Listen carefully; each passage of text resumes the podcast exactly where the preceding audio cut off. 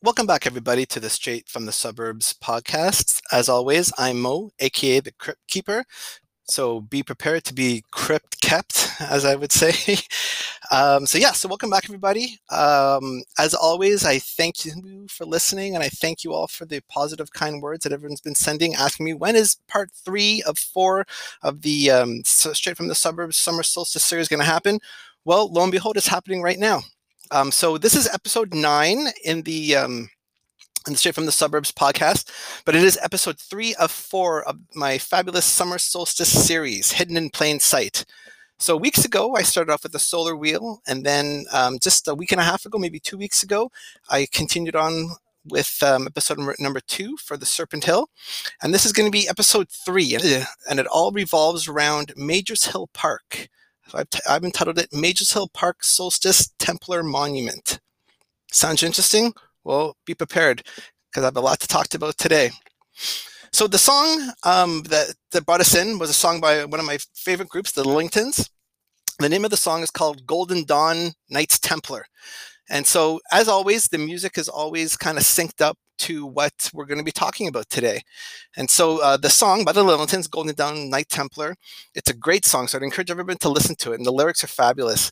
And I like how they broke it down into two titles for the same song. The Golden Dawn part, it, it has to do with um, with Aleister Crowley, um, now, he was a major solstice guy, and he was once dubbed as the wickedest man in the world. And he has a great life story, a very interesting man. He wrote a bunch of uh, a bunch of poems, and he wrote a bunch of books on the occult. And he started actually a faction of the occult called the Golden Dawn. And he formed that group um, for his own magic with a K practices, dark magic as well. And he was a major solstice guy. So the song and the part of the title of the song goes part and parcel to what we're going to talk about with the with the summer solstice series. And the second part of the song, Knights Templar. Now, they're another interesting group, and I'd love to do a whole pod, podcast on them. And this podcast will will delve into them just a bit to make a very interesting point. So you'll see. Now, the thing about the um, the Knights Templars, you know, they were they were forced to disband due to due to their due to heresy claims, um, and there was a connection there because uh, Crowley was a big big her- heretic. So, the name of the song again, Golden Dawn Knights Templar. It's a great song with some meaning of what we're going to be talking about t- today. Now, just going back to a little segment that I've started a while ago called recommended reading. I'm still on the the year's best horror story series 3 out of 1975, but I did get a chance to catch up and read the short story House of Cthulhu by Brian Lumley, and it's really good. I know in the past before I've waxed poetic about H.P. Lovecraft and my love for his style of writing and my love for his short stories and his novellas, and then how his friends picked up when he passed away and started the the whole Cthulhu mythos. And this story really kind of adds into that Cthulhu mythos as well. Um, it's a great short story, and it stays true to the Cthulhu mythos. You know, it, it relies on an unreliable narrator which is very much a la Lovecraft, and which is really what drawn to me because it makes it very draw, uh, drew him to me because it really makes it for an interesting style of writing, an interesting story. If somebody is telling you the story of what had just happened and as they're telling the story, it builds into the current time of them writing either this letter or this story to the loved one, explaining what happened to them and uh, explaining their their future inevitable doom that is, you know, a hair's breadth away at the at their door. It's great. So I'd appreciate everyone if they want to catch up a, a great short story called "The House of Cthulhu" by Brian Lumley. Please have at it. So continuing on with our summer solstice and the summer equinox series. Um, you know, we've been having fabulous weather. So, you know, the sun has been played a major part in these past couple of days. And the summer solstice is around the corner, June 20th, 2021. Mark it on your calendars. It's a time to celebrate. Now, I know I've used the equinox and solstice as vernacular titles throughout the past three uh, podcasts that I've been doing. And so people have uh, people have been emailing me asking me what is the difference between equinox and solstice? Again thank you for all the inquiries. It, it really makes it worthwhile. So the difference is that a solstice is the point during the earth's orbit around the sun at which the sun is at its greatest distance from the equator while during an equinox it's at its closest distance from the equator. So that's just a, a bit small difference that uh, if when I start talking about equinox and solstice, you'll know what I'm relating to. And speaking of that, lo and behold, there's a lunar eclipse. Well, no, sorry, there was a lunar eclipse on May 26th. I know I went over that, and you know, not too, not too far thereafter, this week, there's going to be an annular solar eclipse on Thursday, June 10th, 2021. So the max view in Ottawa is at 5:40 a.m. Typically, it would last around an hour and a half. So if you want to get up bright and early and check it out, it's going to be great. Now I know I said it's an annular solar eclipse. That doesn't mean annual. It's not happening on a daily basis. This is something that that rarely happens, and it's in fact it's, it's something that's happened so um, so slightly in in comparison to like May twist May 26th lunar eclipse, and now we're having a an, a solar eclipse not two weeks past. So that's a, that's something very distinct and something very different, something to be something to be enamored. So when I say annular, it's not annual. It's Latin for for annulus, which means in a ring shape. So what's going to happen is is that during the annular solar eclipse, the moon crosses between the sun and the earth, which blocks the sun rays. So that's going to cause a ring shape in the sky. So if you want to get up bright and early and see something that does not happen quite often, you know, tomorrow is uh, is the is the day to do it. So it's something to look forward to, and it's um it's something that, that I'll definitely be be uh, be waking up early for. Now, a solar eclipse it's it's a time to focus on i would say on internal change you know the sun represents our focus it's it's our it's stagnant it's it's our main focus and it's it's our reliability so it represents our focus on our most personal desires you know uh, goods and and other external selves so it signifies our personality our self-expression and the tangible ways that we interact with the world so to hold it true and you know and check it out.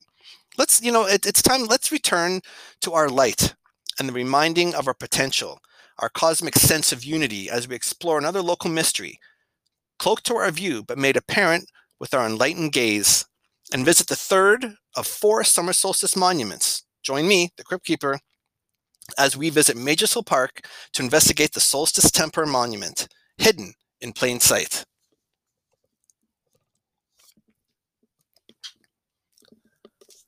Ottawa. Interesting place, no? You know, it's it's our nation's capital. You know, it's a, it's a curious town. It, eh, Ottawa has Gothic museums, stunning historic architectures, yet there's a lot that goes unnoticed. And I believe that whoever is laying out the city plans has an ulterior motive and wants structures that are mysterious in nature and without clear explanation to be hidden right here in plain sight it is brought to my attention that as of 2013, all the historical information related to the interpretation, commemoration, public art, etc., was all transferred from the NCC, our good buddies at the NCC, the National Capital Commission, to the Department of Canadian Heritage.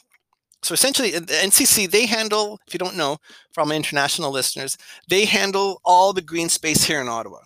And there's a lot of green space in Ottawa if you've never been here.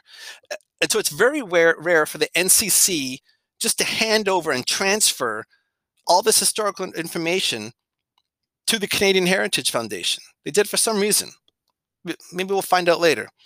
You know, for that reason, any information about mysterious solstice structures scattered around Ottawa, i.e., Majors Hill Park, do not contain any detailed interpretation. And I want to ask why? What are they hiding? You know, why is there this information blockade? So one structure that I'm questioning is something that I've walked over, and no doubt you have as well, countless times.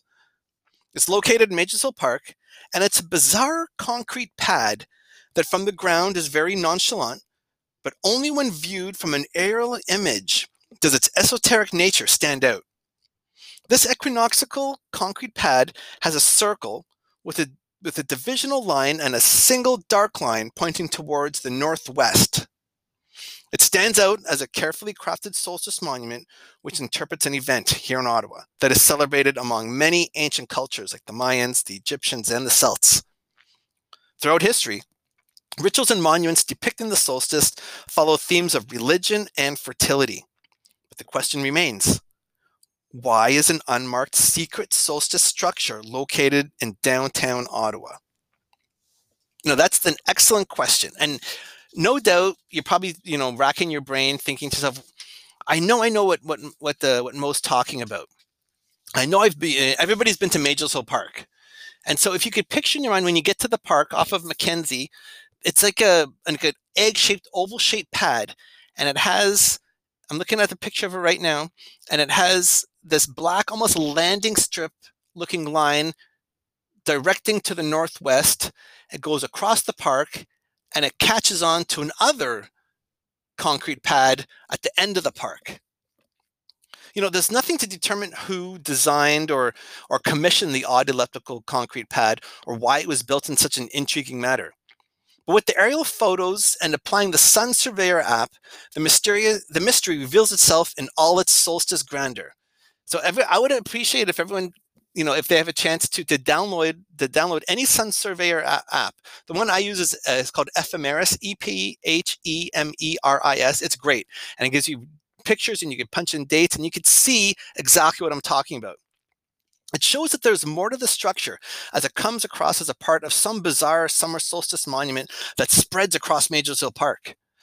The Sun Surveyor app shows the calculated line of light for the setting sun on the summer solstice from the primary concrete viewing pad, Mackenzie King, intersects with the other structure, so looking at the photo, the oval-shaped concrete pad is divided into emanating lines from a marked circle with a distinct black line with dashed white lines that points to the northwest.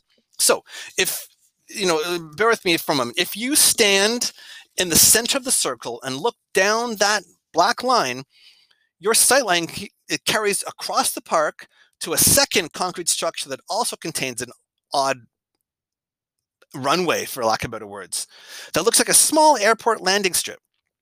You know, mysteriously, this second runway area intersects with some old stone ruins, which I found out are the remnants of Colonel By's original home. That's where he used to live.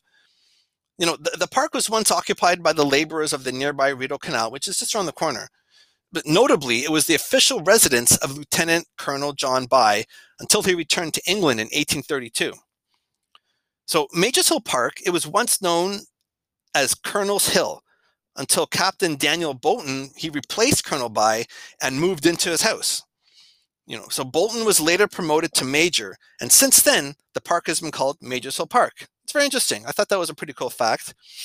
And so if you're going over the aerial photos, I have multiple aerial photos that I've got from the Sun Surveyor app and even from um, from Google Earth, Google Maps it really is quite interesting, just going through the photos right here, when you make a comparison and you could line the two right up. And it's a comparison. The first comparison is just like the actual photo of Majors Hill Park. And, you know, it's pretty nondescript, but you could see distinctly the two concrete pads. And then you overlay the picture of the summer solstice sight lines and it lines up perfectly. It's a straight line. So on the summer solstice, June 21st, the whole structure at Majors Hill Park will be in alignment with the setting sun. What this means is that if you are standing in the center of the circle on the primary concrete pad, looking down the black line as the sun sets in the summer equinox, you would see the sun disappear in alignment with the pre-calculated and constructed and surely mysterious concrete runway that stretches across the park. Now, I'm going to stretch you out just a bit more and uh, I'm going to take you on a fascinating turn. So bear with me again. So if you were to cast your gaze past the secondary mysterious runway, the line perfectly intersects with another curious structure. Just beyond it, the statue of Samuel de Champlain at Nepean Point. It lines up perfectly. So one alignment match, you know, that could be coincidence. Two, it's unlikely. But three alignments make for a planned and deliberate and calculated alignment. But why on the summer solstice would there be an alignment with the proud statue of Samuel de Champlain at Nepean Point? You know, it takes three to conspire. And so far, we got three equinoxial solstice spots that are all in alignment. It's very, very interesting, especially when you're looking at the photos. And yes, I am working on getting some sort of uh, photo opportunity for all my avid listeners to to relate to to uh, they could follow along with me. Maybe I'll, again, I, am sounding like a broken record. I'll go on Instagram or something. But you got to check this out. It's so cool.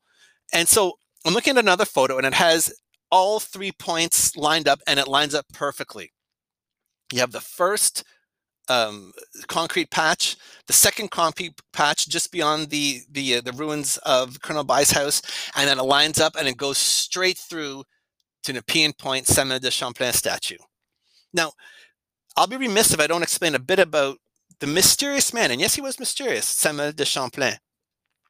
So, a bit about Champlain, as he is quite the mysterious Frenchman there's more to him than meets Madame Comtois' grade 12 history class. That was my grade 12 history class where, I became a history buff. Merci, Madame Comtois. Now, Champlain is known as the father of New France, a navigator, cartographer, draftsman, soldier, explorer, uh, geographer, ethnologist, diplomat, and chronicler, among few things. You know, and he founded New France, modern day Quebec, and Quebec City on July 3rd, 1608. Now, this is what you learn at school but Samuel de Champlain had a great secret. Our beloved Samuel de Champlain was part of the ancient surviving order of the Knights Templar. Boom, mic drop. You know, it's amazing think that Samuel de, de Champlain was part of the surviving order of the Knights Templar. It goes back to the name of the song that, that we started off this uh, this podcast with. So uh, just uh, uh I'm going to take you off track for a second and give you a bit of the a bit of the Templar history. It's so fascinating, and believe me, I'm just I'm just you know um, scratching the the tip of the iceberg on this. But um, the the Knights Templar they were founded in 1119 in France by Pope Honorius II. You know, and they were formed to protect Catholic pilgrimage to Jerusalem during the Crusades. And they became, they became very powerful because they became almost like a bank and they became very strong because people would give them their money to hold on to because they were heavily armed, they were heavily fortified, and they could make a safe travel from France or, or England or wherever in the west of Europe all the way to Jerusalem during a pilgrimage. So a lot of people gave them their money to hold, and this is the, they're in essence like one of the first banks. So they became quite strong and wealthy. You know, and so they become they became too strong and rich for the church. So Pope Clement V, he got very upset because he was losing power. So he disbanded them in 1312 and he accused them of idolatry using like Baphomet, among others. And they also were, were accused of using other other idols in their in, in, their, in their rituals that they were accused of doing. And so, in order to claim back power, claim back all the money, Pope Clement V, he ordered all of the Knights Templar to be executed. So, but many escaped and you know they didn't stick around to be to be caught by uh, by Clement. They they went and they escaped all over the world, you know, and they left clues all over the world as well. Uh, you, one could look at the Rosicrucians, uh, Oak Island here in Canada, Rosslyn Chapel, Robespierre, you know, maybe Nepean Point. You never know. I don't know. So Samuel de Champlain was sent to North America to establish a new base of operations for the surviving Knights Templar now known as the uh, derivative Knights of Malta. Upon the supposed amendment of the Knights Templar in 1312, they became the Knights, Te- the Knights of the Knights of Malta to hide and but to still carry on with their uh, with their mission. So the Knights Templar had a strong presence in a place called La Rochelle in France, and it was their largest base on the Atlantic Ocean. Also, where they stationed their main fleet of ships. So, whether by coincidence or connection, or by hook or by crook, Champlain inherited a large estate at La Rochelle. Now, during my research, I've come across a book entitled History of the Knights Templar in Canada. Now, this book it was written in 1890, and it is compiled of the historian. It was compiled by the historians of the order, and there is a chapter devoted to the early knights' exploits to North America. It's fascinating. In it, Champlain is listed to be the first of the knights to reach Quebec. I'm going to read a quick quote from that book. Just bear with me a moment as I go through here. Ah, here it is. Again, it's not much of a quote, but you know the the book starts off with some some reading about um, uh, Fort St. Louis, Fort St. Louis, and the ground council of the colony, uh, and then it finishes by saying this is I'm quoting, the first of the knights to reach Quebec was Champlain, who came in 1603. It's a small quote, but it means a lot. Now, what will blow your mind, kind listeners, is that the Champlain statue, erected at Nepean Point in 1915, after being sculpted by a sculptor uh, by the name of Mr. Uh, Hamilton McCarthy, who incorrectly placed Champlain's astrolabe upside down in his uh, in his um, outstretched hand. Very odd. Why, after painstakingly creating a statuesque masterpiece, would a professional sculptor and master artisan place the astrolabe incorrectly, but yet prominently displayed and perfectly aligned with a series of other structures directly on the summer solstice alignment? Is this an equinoxial temple question origin that has remained unanswered all these hundreds of years? So if you take a closer look at the astrolabe, as a result of being upside down, whether done on purpose or not, it shows a shape that curiously resembles another recognizable symbol, that of the cross of the Knights Templar. And you got to check this out it's again like these these photos if you can find pictures of it or even just go to Nepean Point it's a beautiful lookout but the astrolabe is upside down and in, the astrolabe can that's what Champlain used to just to to figure out length and longitude north south east west um, time of day stuff like that. So imagine essentially it's a circle with a plus sign in the middle but the, the plus sign in the middle it's it's very stylized and it looks just like the like the the iron cross which was the knights templar almost like the prince george cross right there. So remember that solstice day mistakenly thought to be the 24th of june uh, because you know back then the templars were forced to use the the roman calendar.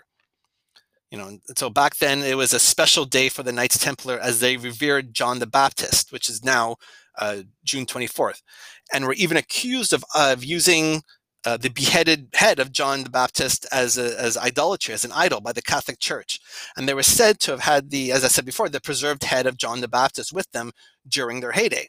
So the church went ahead and renamed the 24th as St. John the Baptist Day, just to erase all knowledge of the soul of the, the Knights Templar.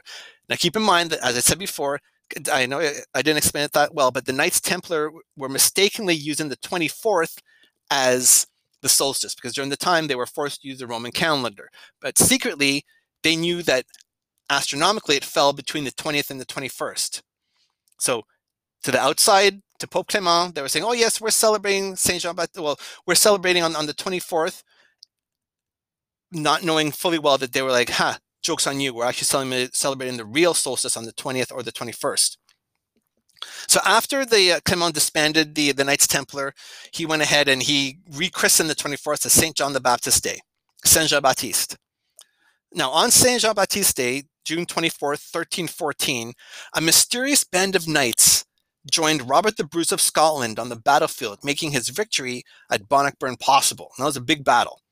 So these mysterious knights, they came out of nowhere they were very mysterious, and they could only have been a troop of disbanded and in hiding Templars who had fled to Western Scotland for safe haven. Remember, I said a lot of the Templars, you know, uh, where they were executed, but a, a big amount of them they escaped and they went to other places all around the world.